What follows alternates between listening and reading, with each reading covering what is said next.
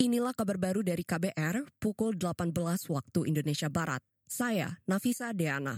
Bekas Hakim Konstitusi Jimli Ashidik meminta Hakim Konstitusi bebas dari tekanan pihak mana pun, termasuk DPR. Ini disampaikan Jimli menanggapi pertanyaan Ketua Komisi Bidang Hukum DPR, Bambang Wuryanto saat uji kelayakan dan kepatutan calon hakim Mahkamah Konstitusi. Dalam salah satu sesi, Bambang menanyakan kesediaan calon hakim MK Firdaus De Wilmar untuk bersedia lebih dulu datang ke Komisi Hukum DPR sebelum memutuskan sesuatu di MK.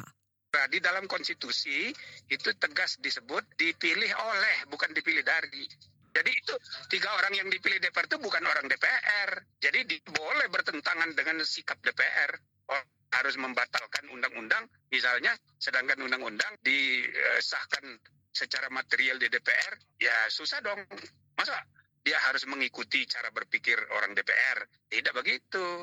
Ex-Hakim Konstitusi Jimli Ashidik menambahkan, hakim terpilih tidak ada lagi kaitannya dengan lembaga yang mengajukan, yakni Mahkamah Agung, DPR, dan Presiden. Sejak kemarin, DPR menggelar uji kelayakan delapan calon hakim MK 2023. Di antaranya, Firdaus De Wilmar, Elita Rahmi, Putu Gede Arya, dan politikus P3 Arsul Sani.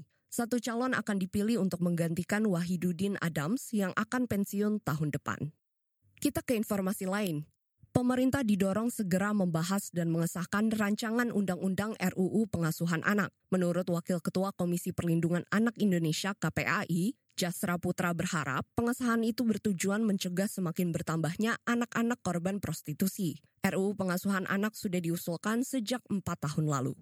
Kita berharap tentu DPR bisa menyelesaikan dengan sisa waktu yang satu tahun ini gitu ya. Karena dengan RUU pengasuhan ini tidaknya itu kita memastikan ada standar pengasuhan yang kuat gitu ya, baik anak berada di keluarga maupun di lembaga gitu ya. Jadi punya intervensi, punya upaya-upaya pencegahan yang sama gitu ya. Nah yang kedua tentu kita berharap dengan rancangan undang-undang pengasuhan, upaya-upaya pencegahan ini lebih kuat lagi gitu ya.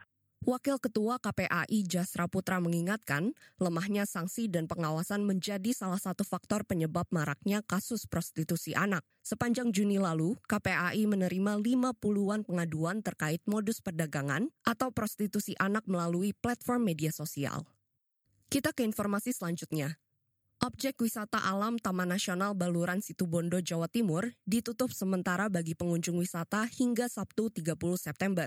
Penutupan ini menurut Kepala Balai Taman Nasional Baluran Situbondo Johan Setiawan karena terjadi kebakaran hutan dan lahan di atas Gunung Baluran sisi timur. Johan menjelaskan sejak kemarin upaya pemadaman api terus dilakukan. Namun karena angin bertiup kencang membuat api cepat menjalar.